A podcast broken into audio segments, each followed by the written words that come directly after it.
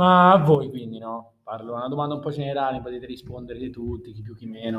Vi sarebbe stato simpatico come persona, comunque come amico, come l'avreste trovato? Comunque una persona poco coerente, non lo so. Tranquilli, eh, tanto non si può offendere. Ma sicuramente fino ai vent'anni sarei stato amico. Anche secondo me. Poi dopo, non lo so. sì, sì. Andava nei pub, fare festa. Poi magari col cristianesimo mi trovavo un po' peggio, però quello da vedere. Beh, su quello ognuno ha i propri pareri personali che ci teniamo per noi. Contiamo, parliamo più in modo specifico di comunque il tipo di persona. Dopo i vent'anni come mai non, eh, non vi ci sareste trovati? Insomma, finite le feste, la pubertà è finita, come mai? Eh, forse poi dopo diventa un po' noioso, poi non lo so, eh, magari aveva sempre qualche, qualche modo di farci divertire. Però sai, magari la filosofia, il cristianesimo, il scetticismo, magari mi fermo un po' prima. Però una cosa le la invidio, eh, essere amico di Ambrogio, anch'io vorrei avere un amico che si chiama Ambrogio, cioè, scusami, si chiama Ambrogio, sembra sa di maggiordomo, l'ho visto in una serie tv, è bello questo nome, eh. comunque lui ci si avvicina e quindi di conseguenza si avvicina anche al cristianesimo. Quindi diciamo che è una persona molto coerente, no? Con quello che pensava. No, Cosa ne pensi? No, in realtà non era molto coerente perché prima si avvicina al manicheismo, poi dopo al cristianesimo e poi si allontana dall'ostracismo, quindi proprio non c'ha una, una posizione, cioè proprio cambia sempre, quindi non è una persona coerente. Eh, Poi prima- tutti. Sì, come, come appunto Marta, che qui Eh, per parlare certo. non parla. Già parlato, eh io. Poco, poco. Poi comunque sentivo prima che va a bere, che, che faceva feste, andava nei pub. Eh sì, fino ai vent'anni se l'è proprio goduta. Sì. Poi, poi ho scoperto la filosofia, forse la devo sempre Gli è, finita, gli è finita la pubertà e ha iniziato... Una fregatura per tutti questa filosofia. Sì, sì, io la sto sempre aspettando la filosofia. Ma mi sa un po' tutti la stiamo aspettando, eh. Ma quindi questo maniche, ma, manicosa che... Manico della, manico della scopa che era? Non ho capito. Eh, c'erano due divinità, una era il bene, che è rappresentata da Dio, e l'altra era il male. Quindi insomma la parte che pulisce in terra e la- l'altra è la granata che ti arriva Eh, in sì. testa.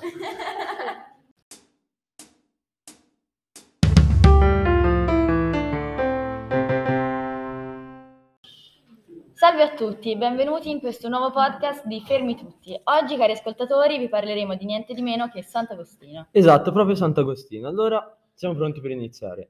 Intanto vi presento gli ospiti. Io sono Puccio, poi abbiamo Giorgia, Ciao. Niccolò, Ciao. Tommaso Ciao. e infine Giulia. Ciao. Bene, adesso posso chiedervelo, ma per Sant'Agostino intendiamo quello che è rappresentato in tutti i quadri delle chiese? Ma sì, Nico, ovviamente. Nicco, lui ha un'altissima iconografia.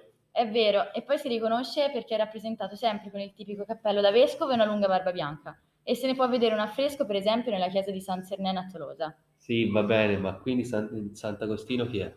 Eh, Sant'Agostino forse è uno dei maggiori esponenti della patristica. Di cosa?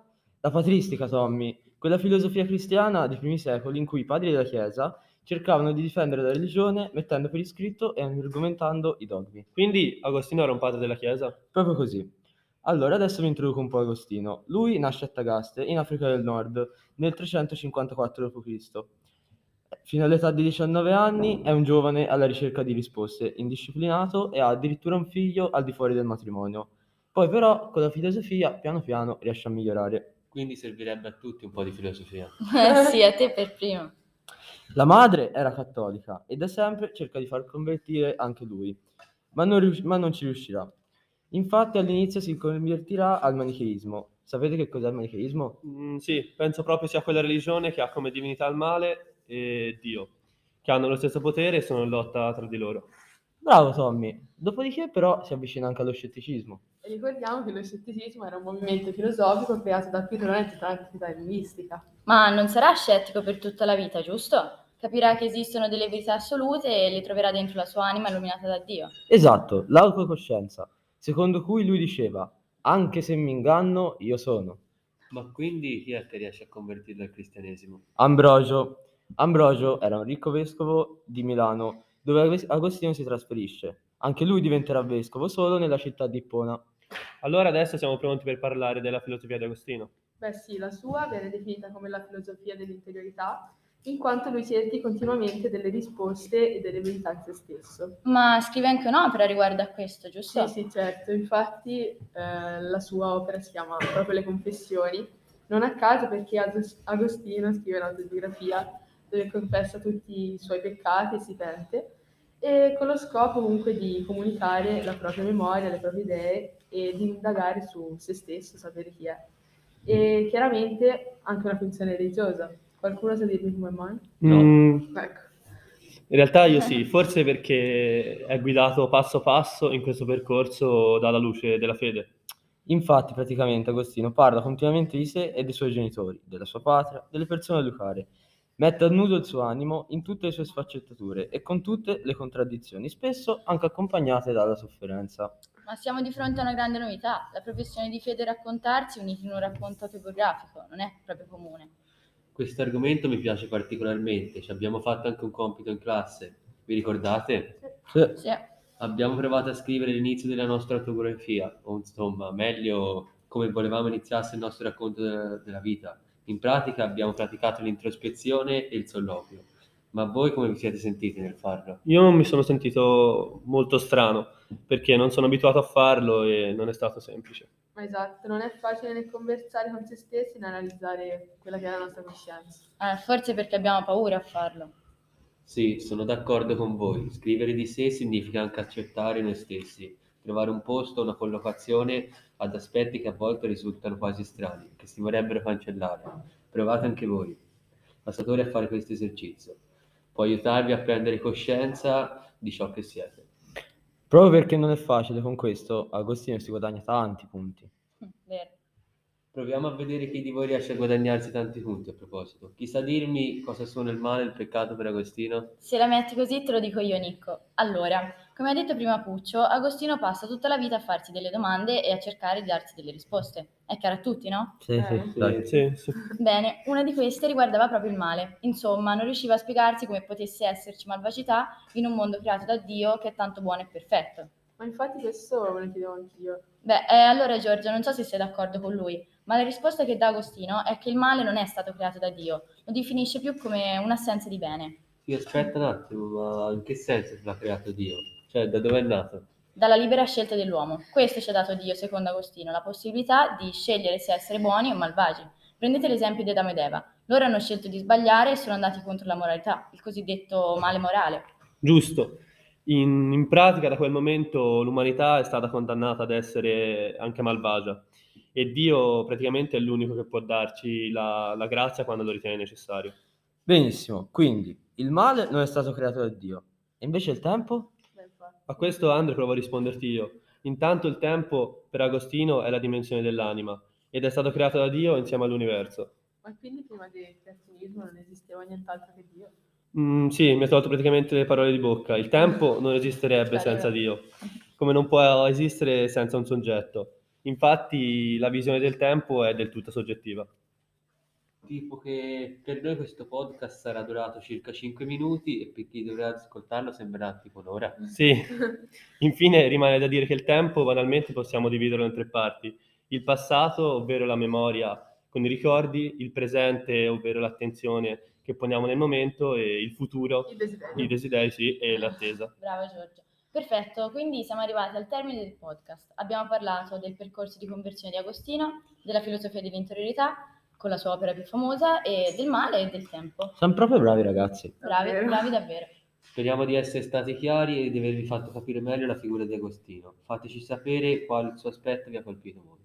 In più vi invitiamo anche a seguire il prossimo podcast su Rousseau e la democrazia e vi ringraziamo per l'attenzione e vi lasciamo con un'ultima domanda a cui rispondere. Per quale motivo uno scettico non può essere cristiano? Ciao a tutti. Ciao. Ciao. Cosa ne pensava Agostino dell'interiorità? Ma pensavo, pensavo. Dai, la prossima si risponde, vabbè. Eh, è Dai, anche a difficile. caso devi rispondere. su. Che cos'era il tempo secondo Agostino? Allora, il tempo per Agostino, intanto prima che il mondo venisse creato, non esisteva e appunto vi- nasce con la nascita del mondo. Ma va? Io ho perso il filo, ragazzi, perdonatemi. Ah, quindi abbiamo finito di parlare del manico di scopa. E invece il cristianesimo, no? Questo, questo Gesù, Edoardo. Questo Gesù, Edoardo, che, che faceva? Quando è nato? Che tra l'altro mi sembra che non sia nato proprio neanche quando dicono, quindi anno zero, insomma, non sono neanche precisi, come mai? Cosa ne pensi? Penso 30 anni è uscito dalla tomba e al 33esimo è uscito, si è fatto vedere Gesù. Poi la concubina è ritornata dentro. E... Ma non è neanche uscita dall'altro. sicuro? Ma eh, chi se lo ricorda Gesù? C'è tante sfumature di Gesù, no? E basta, dai. Io non la so di a 30 anni, sei sicuro, eh? E poi ci ha messo 30 anni è morto e dopo 3 anni, invece che dopo finale 3 si è fatto giorni. rivedere perché gli amici lo chiamavano al pub con Agostino, che era un matto a 20 anni. Perché poi- sono della solita epoca. Eh, meno male, siamo lì, no? Sembra un film. Tre giorni, tre anni. Quando, quando c'è, quando c'è tre anni dopo, no? Nei film. E lui, lui era lì fermo. Lui è sempre stato lì, non è mai andato.